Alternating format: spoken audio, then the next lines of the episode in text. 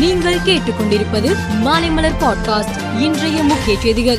Israel இடையே போர் தீவிரமடைந்து வருவதால் பல இடங்களில் ஏவுகணை வீசப்பட்டு வருகிறது. இந்த சூழலில் தமிழகத்திலிருந்து பத்துக்கும் மேற்பட்டோர் ஜெருசலேம் சென்றுள்ளனர். அவர்கள் அங்கு பாதுகாப்பாக இருக்கும் நிலையில் போர் பதற்றம் உள்ளதால் ஜெருசலேம் புனித பயணம் மேற்கொள்ளக்கூடியவர்கள் அந்த பயணத்தை தவிர்ப்பது நல்லது என்று தமிழக அரசு அதிகாரிகள் வேண்டுகோள் வைத்துள்ளனர். ஆசிய விளையாட்டுப் போட்டியில் கலந்து கொண்ட இந்திய அணியை பாராட்டி முதலமைச்சர் மு ஸ்டாலின் வெளியிட்ட சமூக வலைதள பதிவில் ஆசிய விளையாட்டுப் போட்டிகளில் கலந்து கொண்ட இந்திய அணியினருக்கு எனது பாராட்டுகள் தமிழ்நாட்டை சேர்ந்த நமது வீரர்களுக்கு சிறப்பு பாராட்டுகளை உரித்தாக்குகிறேன். உங்களின் தனிச்சிறப்பான பங்களிப்பால் உலக அரங்கில் நமது மாநிலத்துக்கு பெருமிதம் பொங்க செய்துள்ளீர்கள் என்று குறிப்பிட்டுள்ளார். தமிழ்நாடு நகர்ப்புற வாழ்விட மேம்பாட்டு வாரியத்தின் சார்பில் சென்னையில் ஒன்பது இடங்களில் மூன்றாயிரத்து இருநூற்று முப்பத்தி எட்டு புதிய அடுக்குமாடி குடியிருப்புகள் கட்டப்பட உள்ளன. இந்நிலையில் ரூபாய் ஐநூற்றி ஐம்பத்தி ஆறு புள்ளி அறுபது கோடி மதிப்பீட்டில் மொத்தம் மூன்றாயிரத்தி இருநூற்று முப்பத்தி எட்டு அடுக்குமாடி குடியிருப்புகளுக்கு அமைச்சர் உதயநிதி ஸ்டாலின் இன்று அடிக்கல் நாட்டினார்.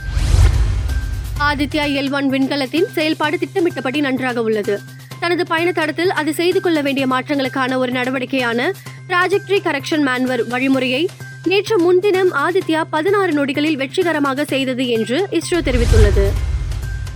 இஸ்ரேலில் அதிகரிக்கும் போர் பதற்றத்தின் காரணமாக இந்தியாவிலிருந்து இஸ்ரேலின் டெல் அவிவ் நகருக்கு விமான சேவையை வழங்கி வந்த டாடா குழுமம் இயக்கம் ஏர் இந்தியா வரும் அக்டோபர் பதினான்கு வரை பயணிகள் மற்றும் விமான பயண குழுவினரின் பாதுகாப்பை கவனத்தில் கொண்டு இந்திய டெல் அவிவ் இருவழி விமான சேவை நிறுத்தி வைப்பதாக அறிவித்துள்ளது. ஆப்கானிஸ்தானில் நேற்று சக்தி வாய்ந்த நிலநடுக்கம் ஏற்பட்டது. இந்த நிலநடுக்கத்தால் ஜிந்தாஜன் மற்றும் கோரியான் மாவட்டங்களில் பனிரெண்டு கிராமங்கள் முற்றிலும் அழிந்ததாக அதிகாரிகள் தெரிவித்துள்ளனர்.